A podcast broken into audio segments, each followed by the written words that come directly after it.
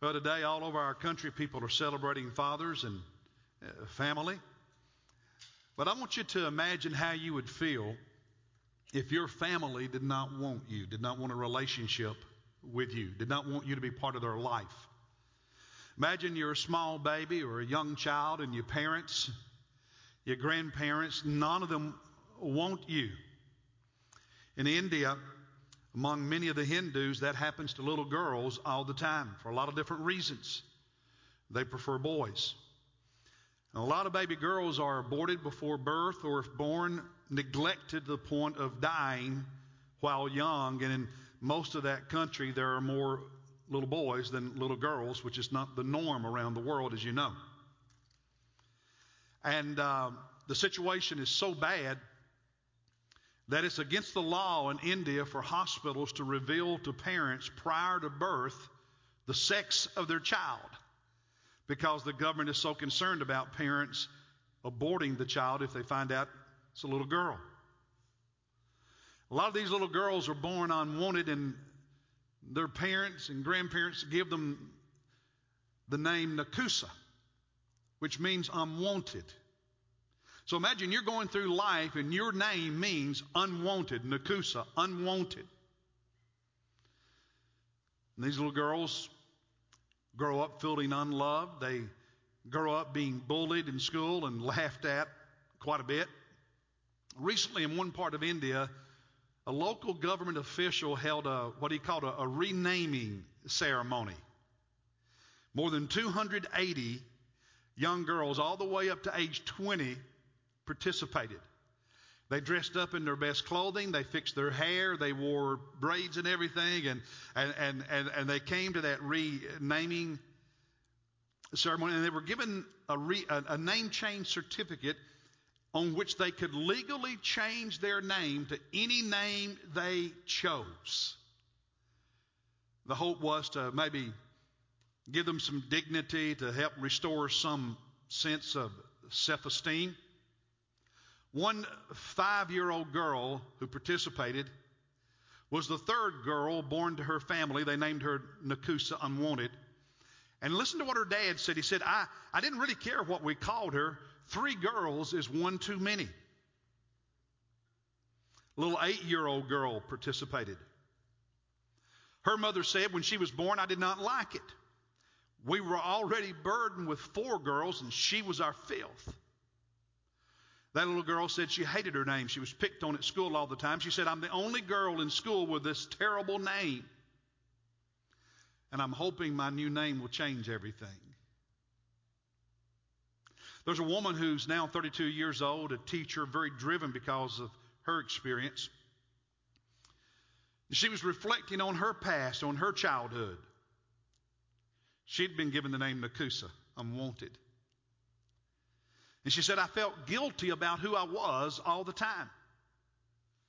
When I used to introduce myself, people used to laugh at me. That's what I remember most.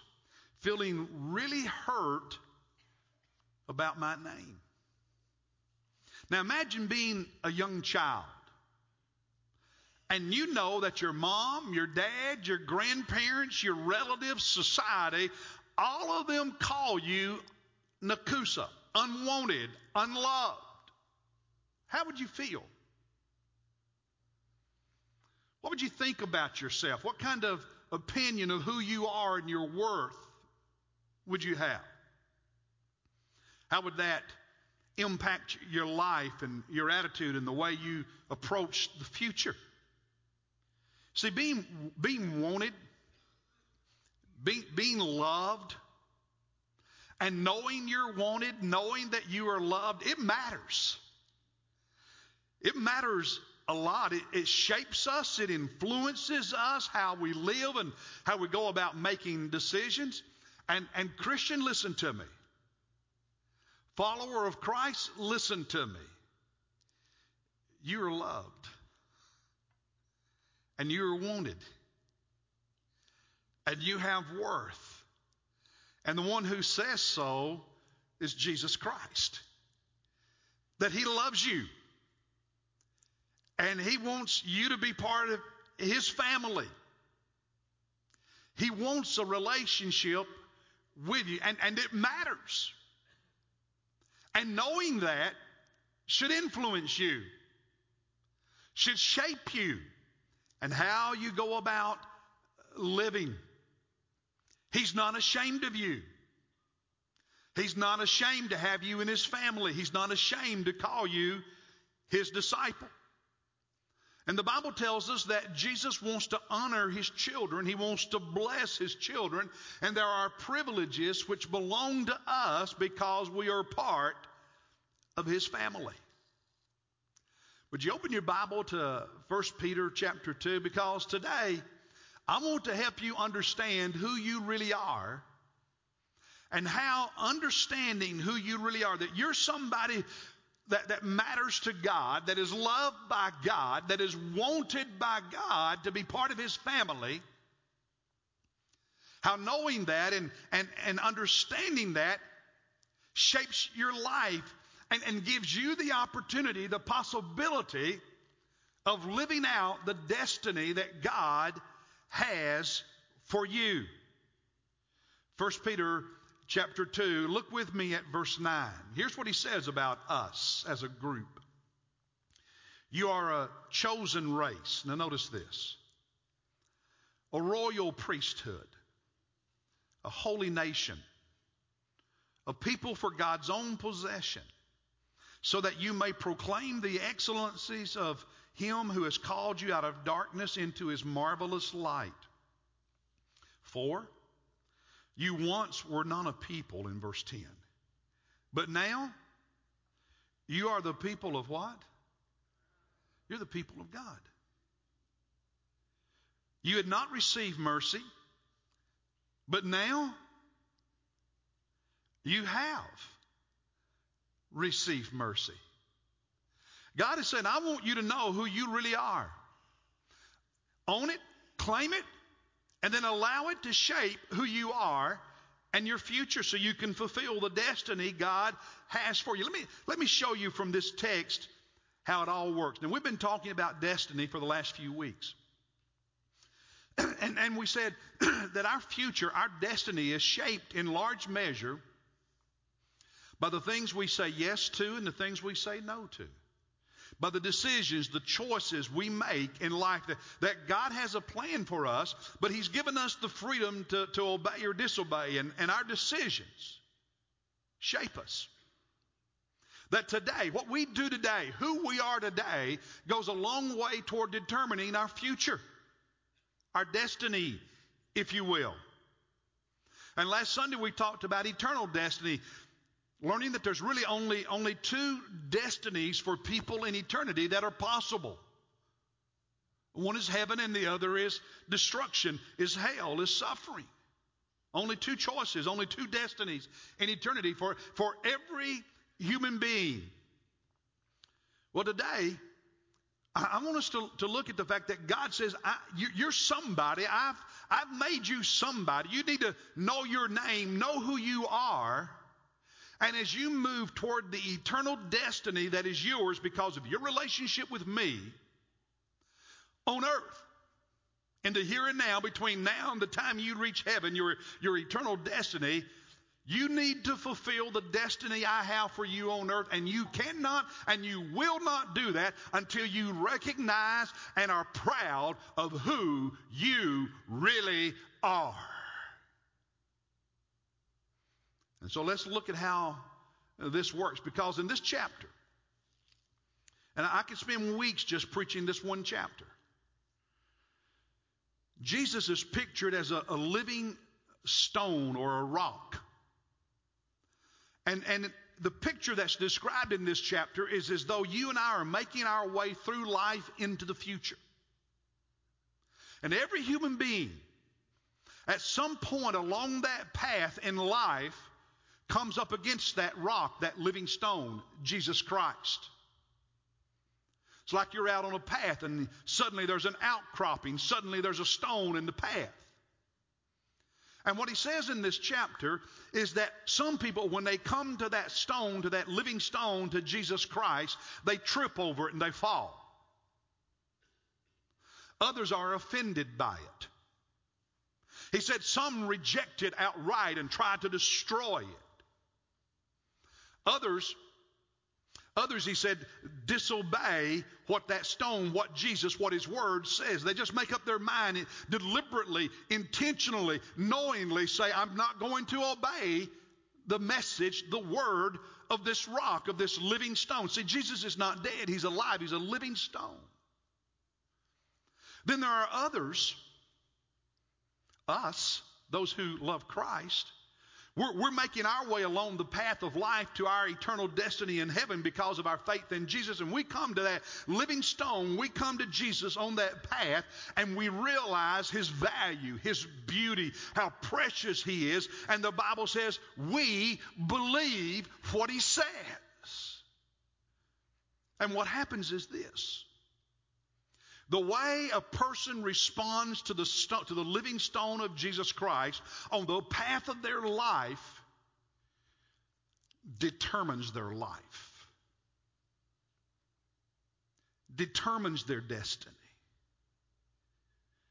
determines whether the stone is one that breaks them or blesses them. So look at verse 4. Chapter 2, verse 4, he says Jesus is a living stone, been rejected by men. But how does God view Jesus? Precious, valuable, a choice stone, a special stone. Verse 5, we're living stones. Everyone who's a believer, we're living stones. And, and God is putting all these living stones, Jesus being the foundation stone, and he's adding to this temple, this temple of God that he's building, the body of Christ, the family of God, all the believers. We're all individual living stones being stacked together to make one impressive temple to the glory of God, with Jesus being the foundation stone on which all of it arises. And then in verse 6, God said he laid the cornerstone, the foundation stone, a precious stone, talking about Jesus. And in the middle of verse 6, the one who believes in him, who believes in this cornerstone, this, this living stone of Jesus Christ, will not be disappointed, or some Bibles say will not be put to shame. In other words, if along the path of your life you, you come upon Jesus, it's, it's when you encounter Jesus, you encounter this living stone, and when that day comes and you look at that living stone, you look at Jesus Christ and you say, He's beautiful. He's precious. He's valuable. And I believe in him. God is saying, if that's the, if that's the way you respond when you come upon that living stone, you will not be disappointed. You will never be ashamed because time will reveal that he really was the foundation of life.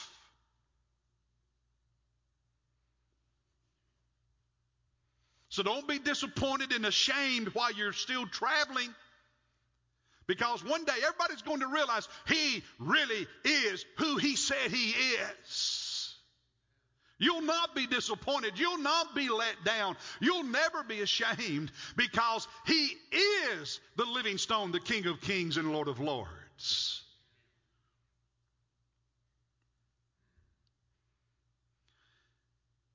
Well, in verse 7, this precious, valuable stone to those who believe.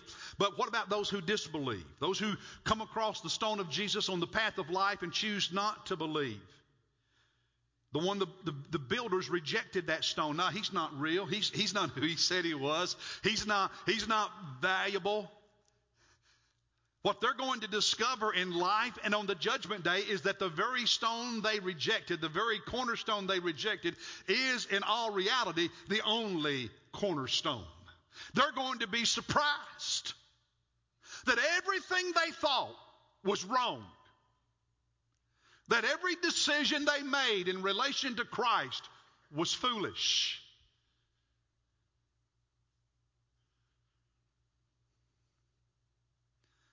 Verse 8 To them, he's a stone of stumbling and a rock of offense. They trip and fall over him. And they stumble because they were disobedient to the word.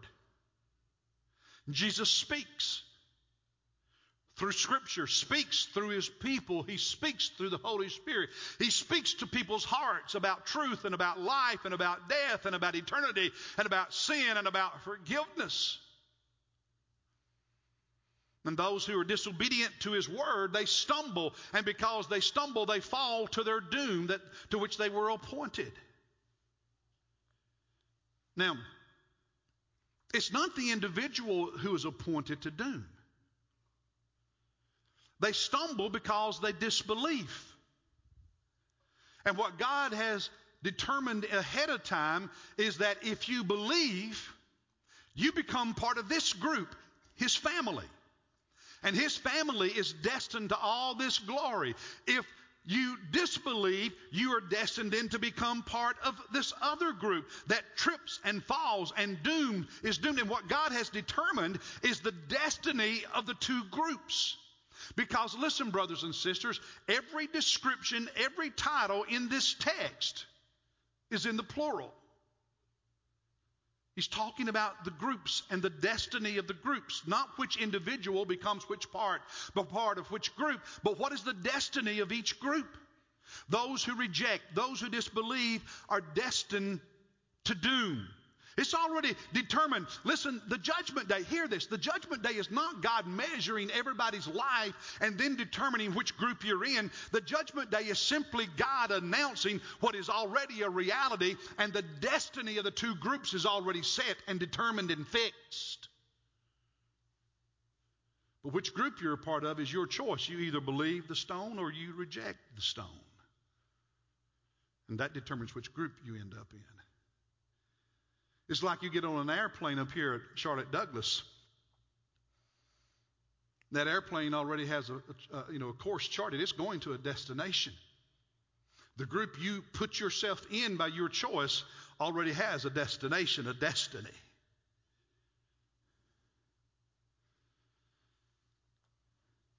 So, so he, he's, he's saying, here's this living stone, Jesus, and people are traveling through life and they encounter him and they either believe or they don't believe. And those who don't believe, they fall to their doom. That's the destiny of all that group. Then verse 9, look at verse 9 again.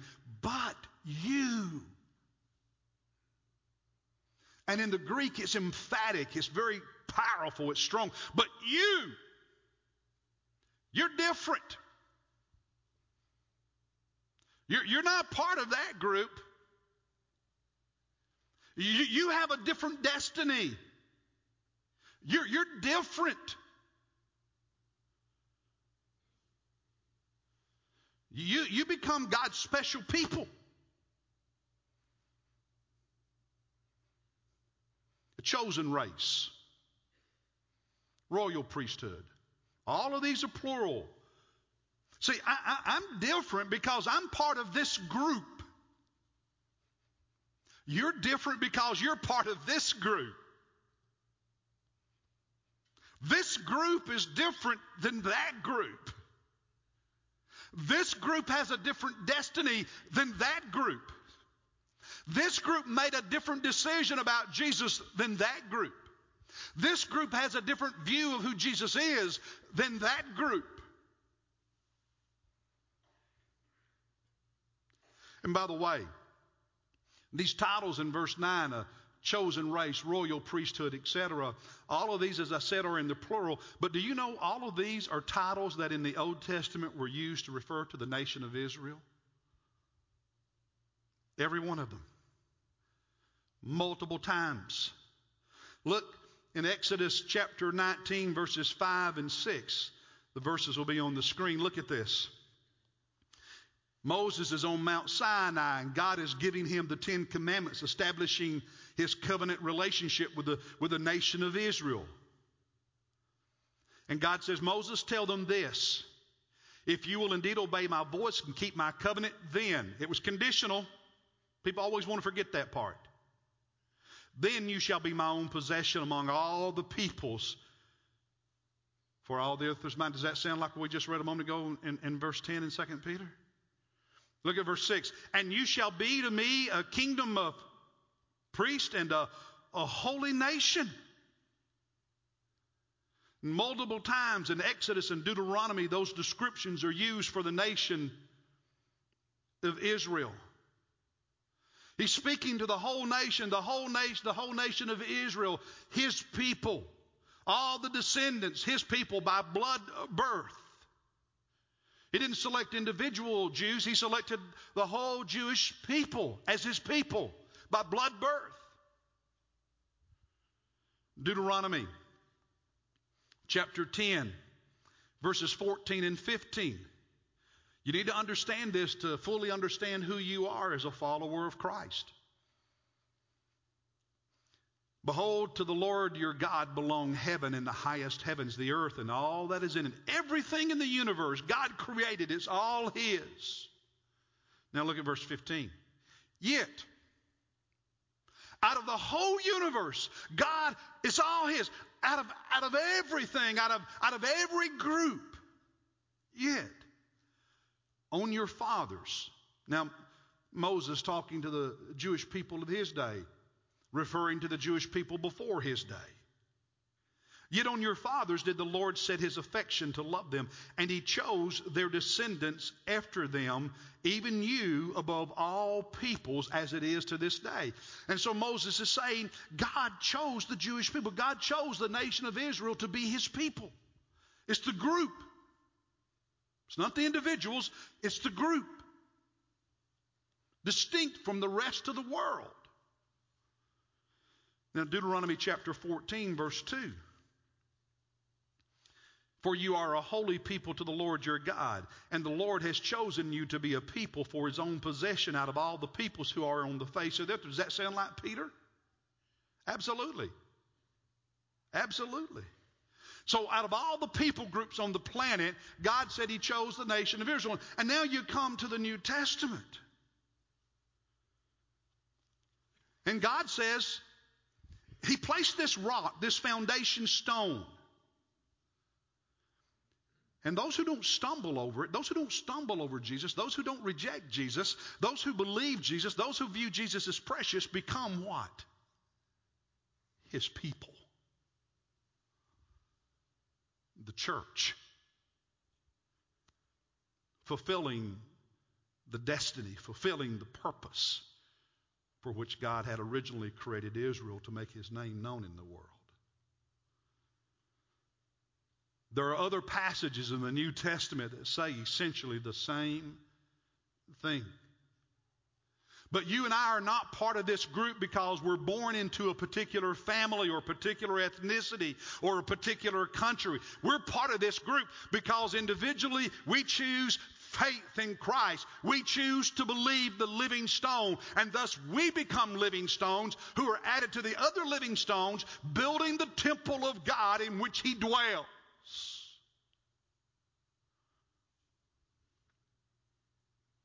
And so let's go back to 1 Peter chapter 2 verse 9. He says we're a chosen race. Some Bibles say a chosen people. King James a chosen generation, a group distinct from all of humanity. That's not based on ethnicity or the color of someone's skin, but upon faith in Jesus Christ, the living stone. God said, I choose this group to be my group, to be my people. And everyone who's in that group, everyone who's a believer, is my people.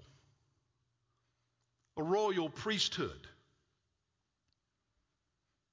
Priest serving the King of Kings. Serving Him. That's the reason earlier in chapter 2 we, we offer up spiritual sacrifices by our service. Serving Him, mediating His blessings to the world the ability to approach him and be in his presence. Do you remember Hebrews chapter 10, verses 19 and following? But you look, look, at this, brethren, since we have, notice this, we have confidence to enter the holy place in the Old Testament. The high priest was the only one who could go into the, ho- the holy place, and he could only do it one day a year on the Day of Atonement. But now, everyone who's a part of this group, the people of God, because they have believed in Jesus, the living stone, every one of us, each and every one of us, because we're part of this group, this whole family has the privilege to have the confidence to walk into the very holy place, into the very throne room of God. Why? We're His kids.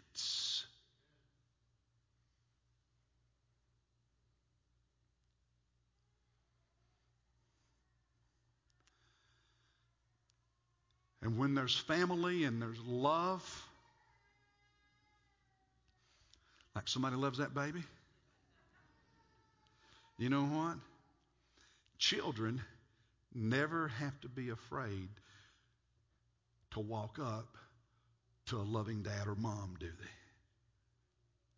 Who are you? You're God's family.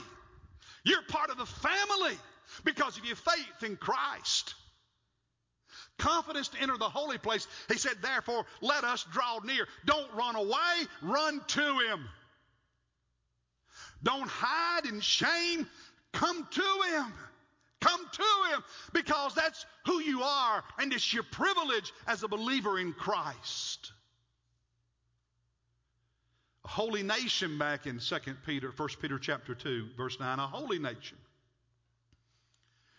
Referring to our moral holiness, yes, but the word, the root word, the basic meaning of this word is, is to be separated to God, to be dedicated to God. set apart for His service and His use. See, we're, we're, a holy nation, listen, belonging to God, not because we live within any geographical boundary or border. The, the, the nation that, that is the family of God has people of every skin color, every ethnicity, every cultural background, every part of the planet. Every century in history.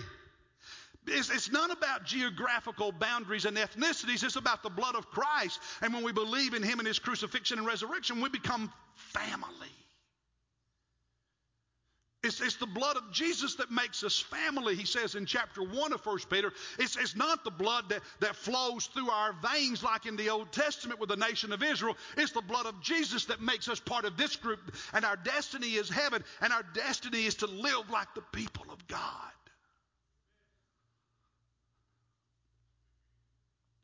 And so he, he, he ends it in the middle of verse 9 by saying, We are a people for God's own possession.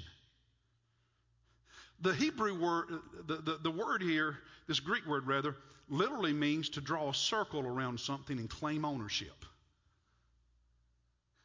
God, God, God has drawn a circle around this group this, this group of people who believe in the living stone Jesus, this, this group of people who didn't reject the living stone Jesus, this group of people who didn't stumble and weren't offended by the living stone Jesus, he draws a circle around this group and he says, This group is my group. And if you're in this group, you're mine.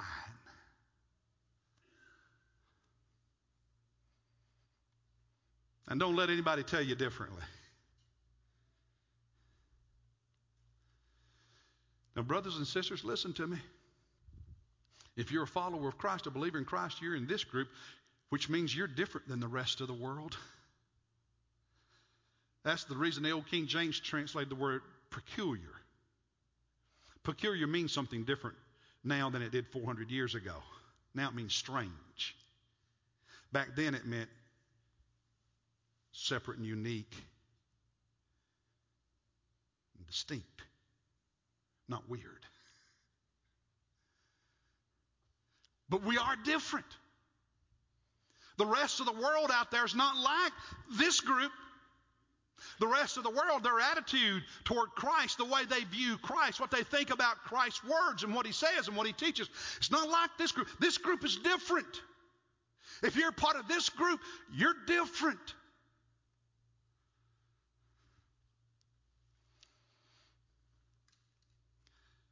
And what, what I want to encourage you to do this morning is this. I want you to say, I'm glad I'm different. I, am glad I belong to this group. I want you to own it, claim it. I want you to be humble and loving, but be proud to be in that group. Don't be ashamed to be in that group. Know who you are and the difference that it makes. Turn to somebody and say, I'm different, I'm glad. Go ahead, tell them right now, I'm different, I'm glad. Because if you're ashamed of who you are, I got excited, didn't I? If you're ashamed, listen, if you're ashamed of who you are, If you're ashamed to be in this group, well, what is that saying? Your, your God, your God gave you a name, and it wasn't Nakusa, unwanted. Your God gave you a name, and He said, You're my holy nation. You're my royal priest. You're my own people and, and, and, and possession. You're mine. I love you, and I want you. Don't be ashamed of that, brothers and sisters.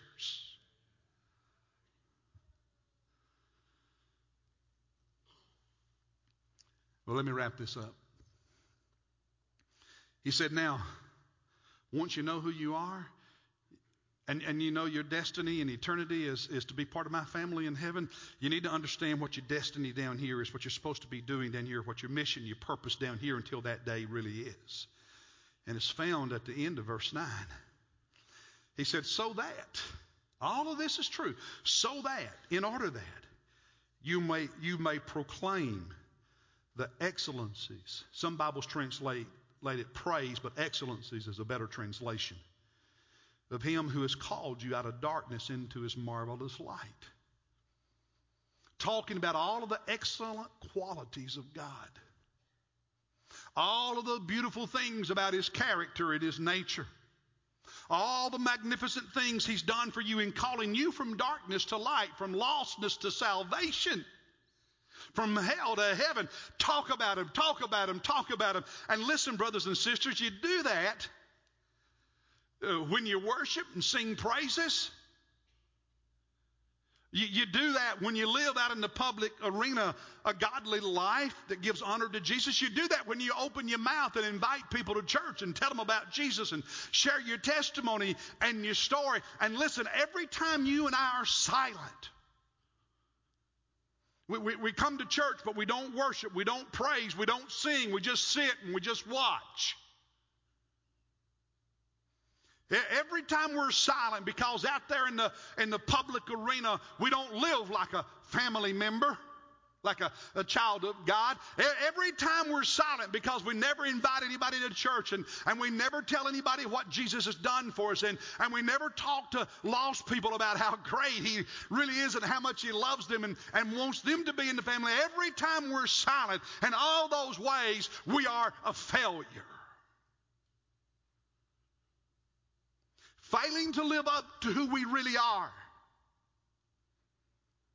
failing to fulfill the destiny God's given us, the purpose He's given us in this life, failing to act like who we truly are, and sometimes instead acting like people over in this group.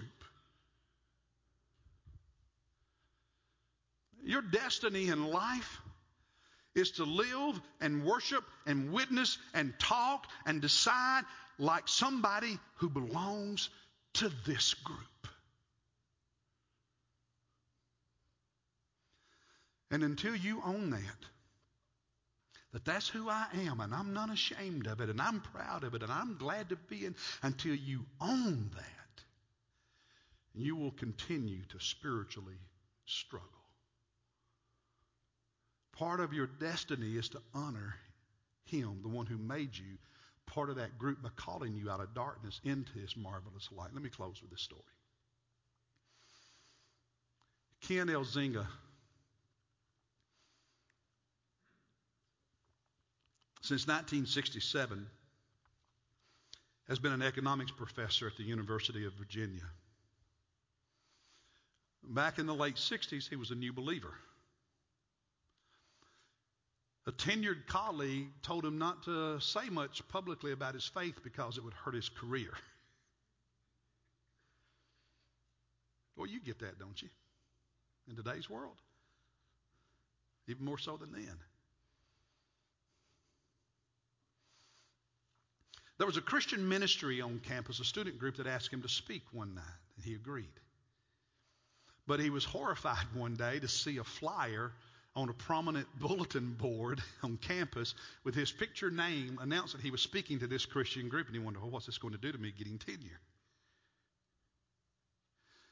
And so that night, he snuck back on campus and took the flyer down.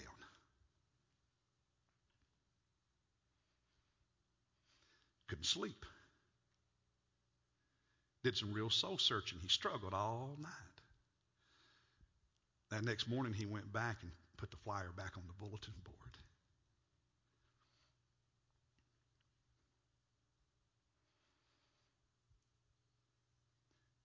He decided that he could not be private about his faith. And today he says that, now listen, serving one master is liberating. Because when you serve one master, you don't worry about pleasing everybody. when you serve one master, you feel secure. And by the way, multiple times over the years since, he's been named Professor of the Year at University of Virginia. God says, I'm not ashamed of you. I know who you are. You're mine. Don't you be ashamed of me. Know who you are. Talk like it. Decide like it. Live like it. Worship like it. Witness like it. Know who you are and be glad to be in this group, brothers and sisters.